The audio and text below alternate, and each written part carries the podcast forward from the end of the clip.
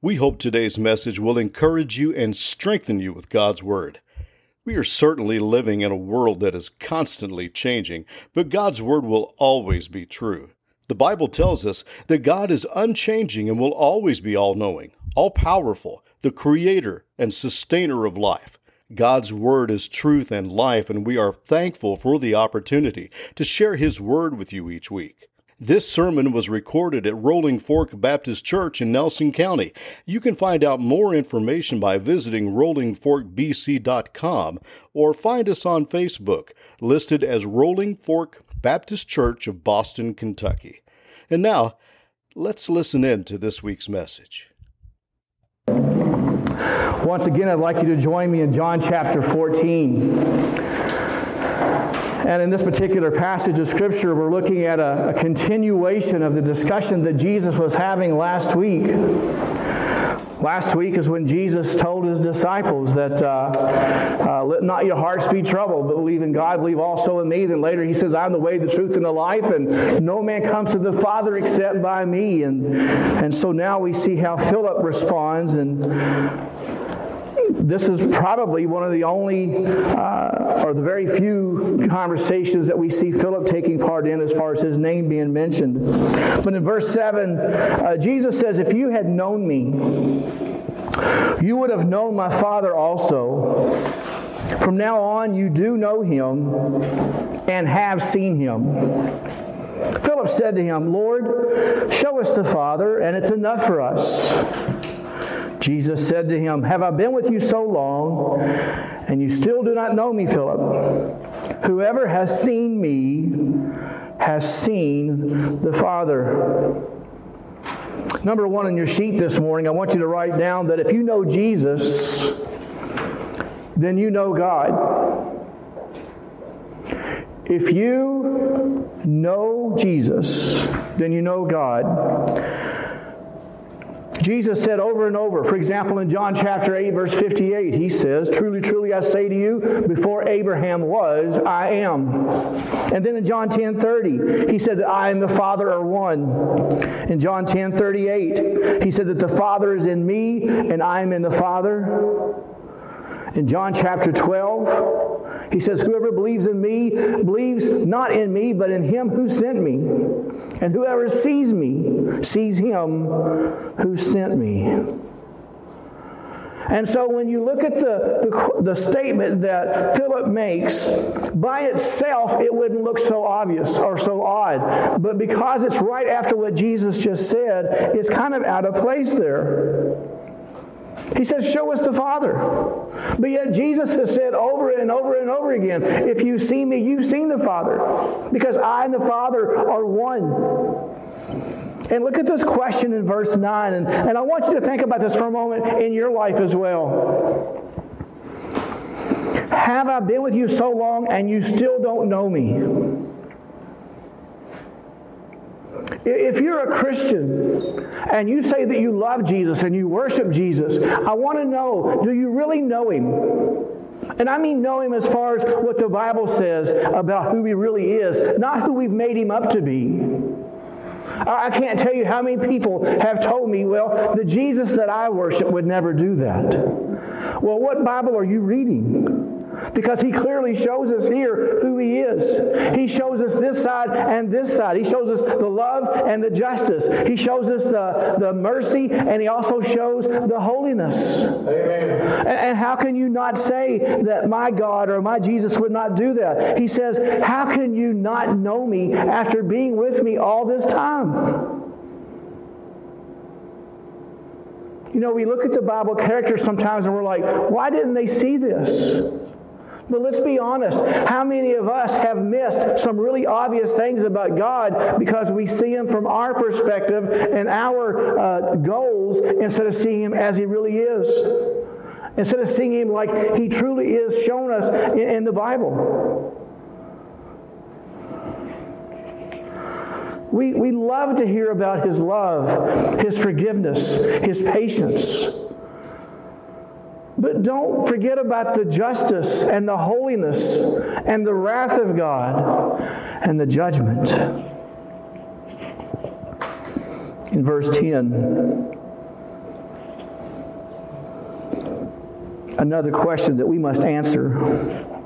Jesus asked, Do you not believe that I am in the Father and the Father is in me?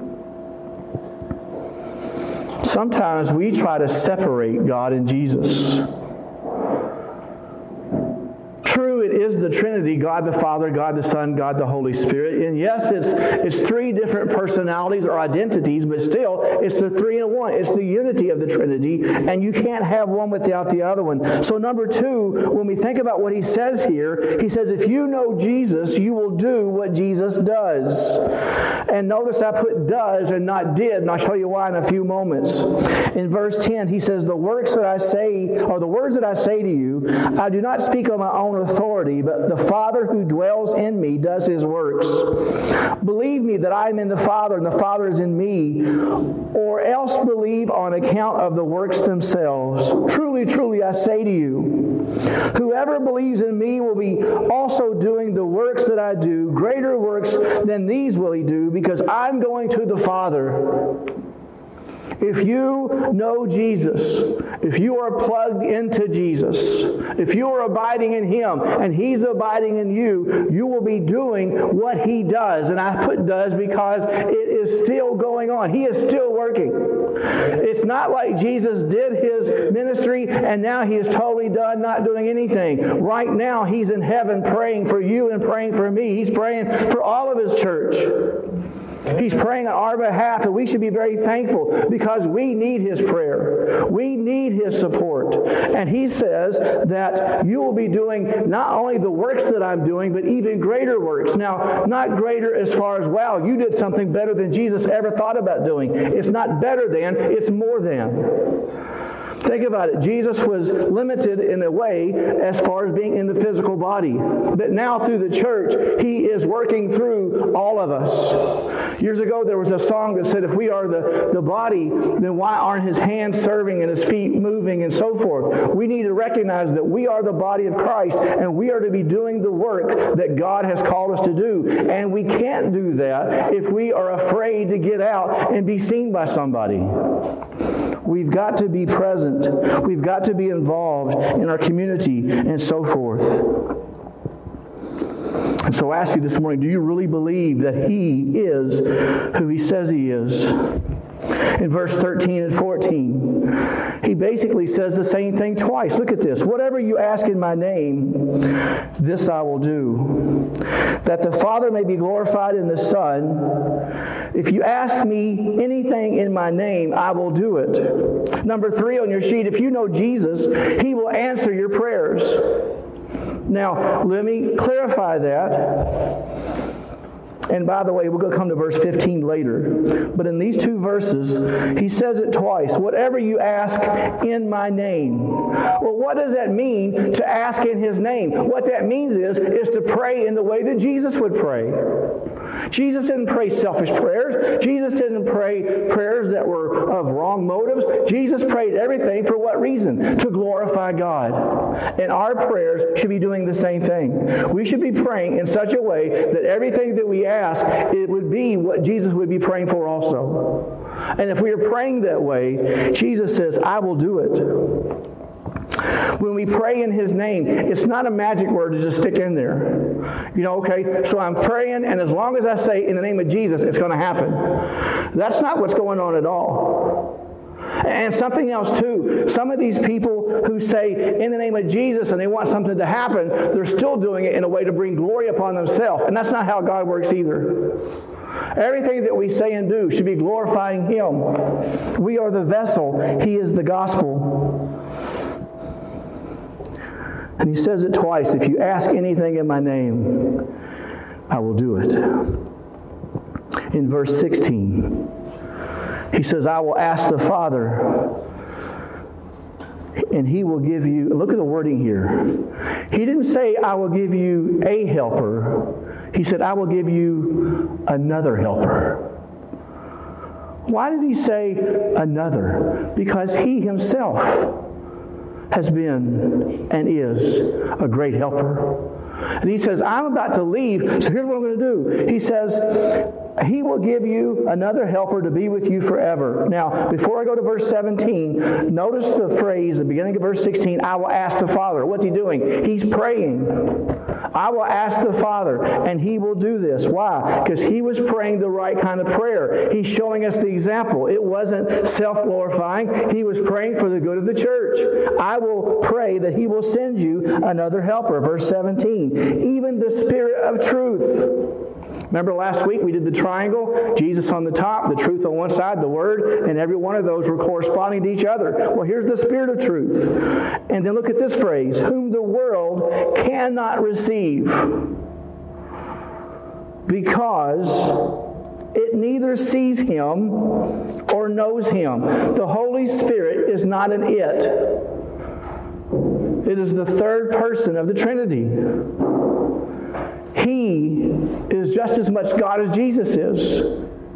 He is the one who has been sent by Jesus to help us. It says there at the last part of verse 17, He dwells with you and will be in you. In verse 18, Jesus says, I will not leave you as orphans, I will come to you. He's already told them he's about to leave. He's told them over and over, I'm about to be crucified, buried, raised from the dead, and ascending back to heaven. He says, I'll come back to you. This is why he said, Yet a little while, and the world will not see me no more, but you will see me because I live. You also, look at the wording here, you will live. You say, Well, I'm already living. Not like I'm talking about. You're not living until you have Christ as your Lord and Savior. You're not living until you have been saved by God through the power of the cross. And that's what he's talking about there. You will see me after I've come back from the dead. You will know what it means to be living unlike you ever have before. So, in that section, think about this, this Holy Spirit that God has given us. The Bible teaches us that the Holy Spirit teaches us how to pray. The Holy Spirit reminds us that we are in Christ. The Holy Spirit convicts us of our sins. In fact, the Holy Spirit even warns us before we sin. We should be so thankful for Him and thank God for all that He does. Now, if you go back to verse 15,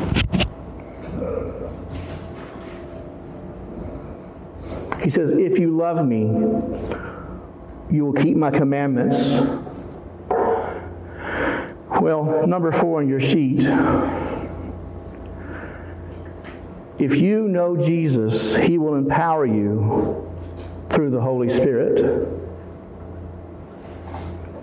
When Jesus says, You will keep my commandments, you cannot obey Him unless you are in Him.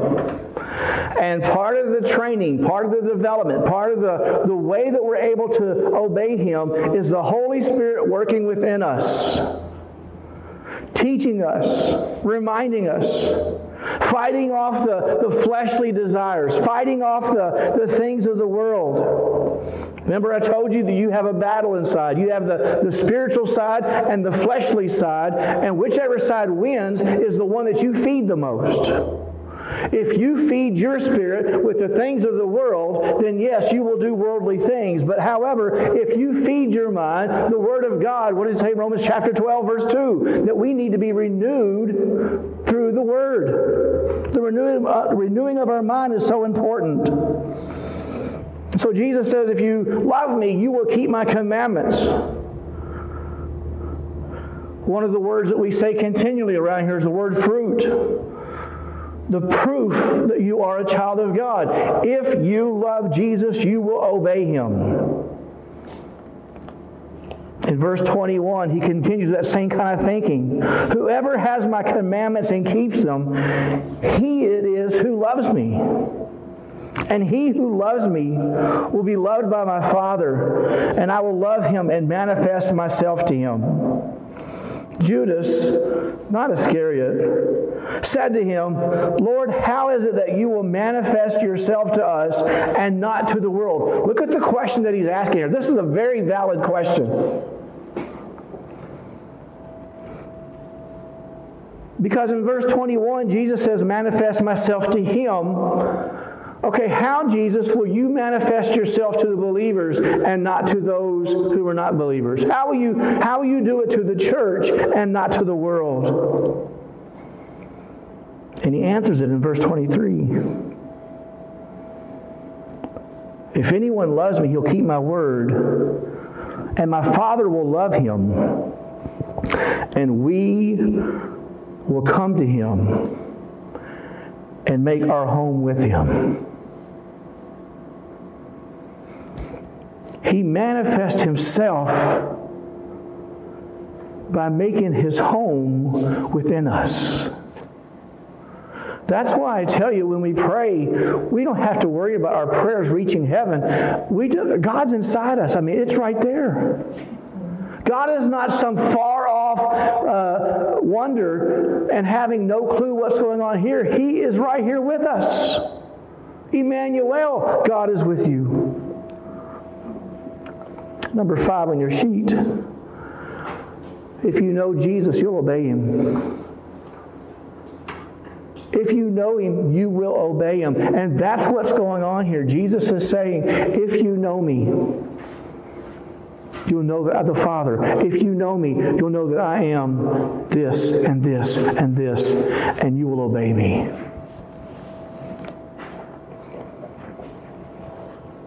In Luke 6:46, Jesus asked, why do you call me Lord, Lord, and not do what I tell you? Let that sink in a minute. Why do you call me Lord, Lord, and not do what I tell you? In 1 John, which, by the way, is a great book to read when asking yourself, Am I really a Christian? In 1 John chapter 5, verse 2, by this we know that we love the children of God by, uh, when we love God and obey His commandments. For this is the love of God, that we keep His commandments, and His commandments are not burdensome. In other words, when we obey God, it's not because we feel, man, we have to. I sure wish I could do something else. No, we recognize that obedience equals blessings, and His obedience that He calls us to, it always produces more joy, more fruit, more life. And when we think about what you've been through, if it hadn't been for Jesus, what would happen? Right? And everything else that's going on in our congregation, in our community, and in our nation, if it hasn't been for Jesus, where will we be at? In fact, even down in verse 27, he says, Peace I leave with you, my peace I give you. This is, this is not the peace that, that the world tries to give you through uh, possessions and everything else. This is the peace that only comes from Jesus Christ. So after he said that you will know me and obey me, he has these closing comments, and there's a few phrases here I want to make sure that we grab a hold of. In verse 25, he says, These things I've spoken to you while I'm still with you, but the Helper, the Holy Spirit, who the Father will send in my name, he will teach you all things and bring to your remembrance all that I have said to you. Listen, when you read your Bible, and I hope that you are. When you read your Bible, don't just skim through there and say, okay, boom, I did it. How about that? But ask God before you read it Lord, as I read your Bible, teach me, show me, help me to understand, help me to apply what you're showing me today. And the Holy Spirit will give you those words and remind them to you and help you grow. And then, of course, what I just read a few moments ago about the peace. In the last part of verse 27, again, he says, Let not your hearts be troubled, neither let them be afraid. Friends, I'm telling you, we let fear determine too many things in our lives. We're afraid about what might happen financially, what might happen relationally, what might happen in this way or that way, whatever it is. We need to trust God and say, God, I know that you are sovereign. And if it's going to happen, you meant for it to happen. And if it does happen, you've already got the next step planned out as well.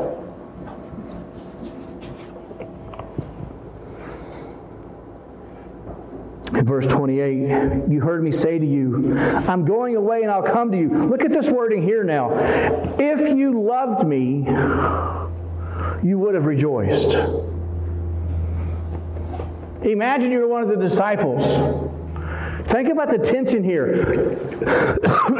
you're one of the disciples, and and you have uh, you have left everything to follow Jesus Christ, and now just three years later, he says, "I'm leaving you. I'm going back to the Father." Now, from an outside point, we're thinking, what better place can you be than with the Father? But they were thinking, wait, wait, wait, wait, we left everything to follow you. Now you're leaving us. We don't want you to leave us. And we're the same way with our loved ones, right? We don't want them to leave us. But if they are Christians, and they're going to a better place, why do we want to keep them from going to a better place? Amen. Why do we want to keep them from experiencing the very thing we've all supposed to have been working for to begin with? And by the way, you're not going to heaven because of your works, but our works are the fruit of our saved lives. And we're supposed to be showing people, I'm going to heaven because God has saved me, and I'm, I'm longing for that. Or at least we should be. He says, if you really loved me, you would have rejoiced that I was going back to the Father. In verse 29, I've told you before it takes place, so that when it does take place, you may believe. This is another one of those that Jesus said ahead of time. Just like one of you will betray me, one of you will deny me. This is happening, this is happening. And it happened exactly like Jesus said. He says, Look, I'm showing you this so that when it happens, you'll believe I told you, and you'll believe that I'm right.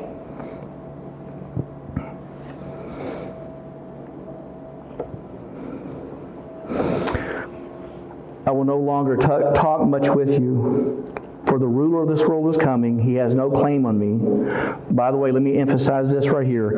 That phrase, no claim on me, says the devil has absolutely no power over the Son of God.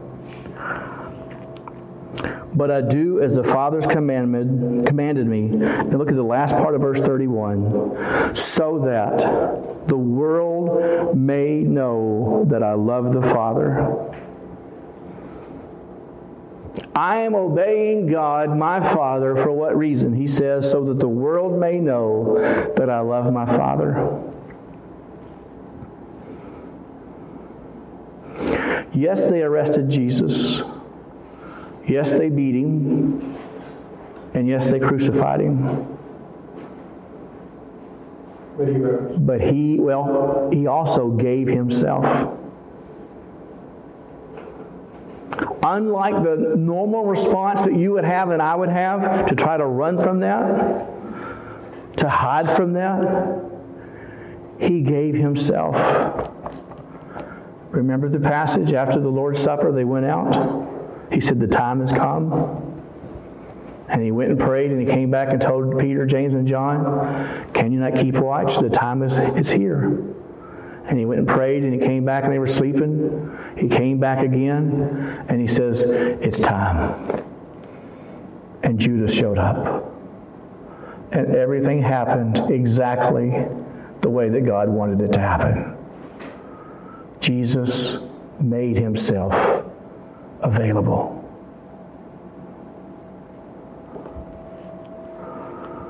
So that the world may know that he loves the Father. I wonder if that can be said about you and me this morning. That everything that we do is done in such a way that the world may know that we love the Father.